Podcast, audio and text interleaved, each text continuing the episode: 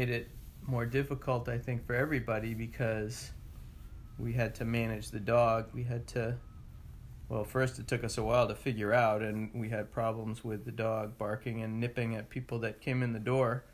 But then once we finally figured out what we had to do, we just had to manage him so that he wasn't in a position that he could do that. And it just was a little extra work on our part because we had to um, make sure he, he wasn't around or put him in a room or put him behind a gate or something like that when people were coming over.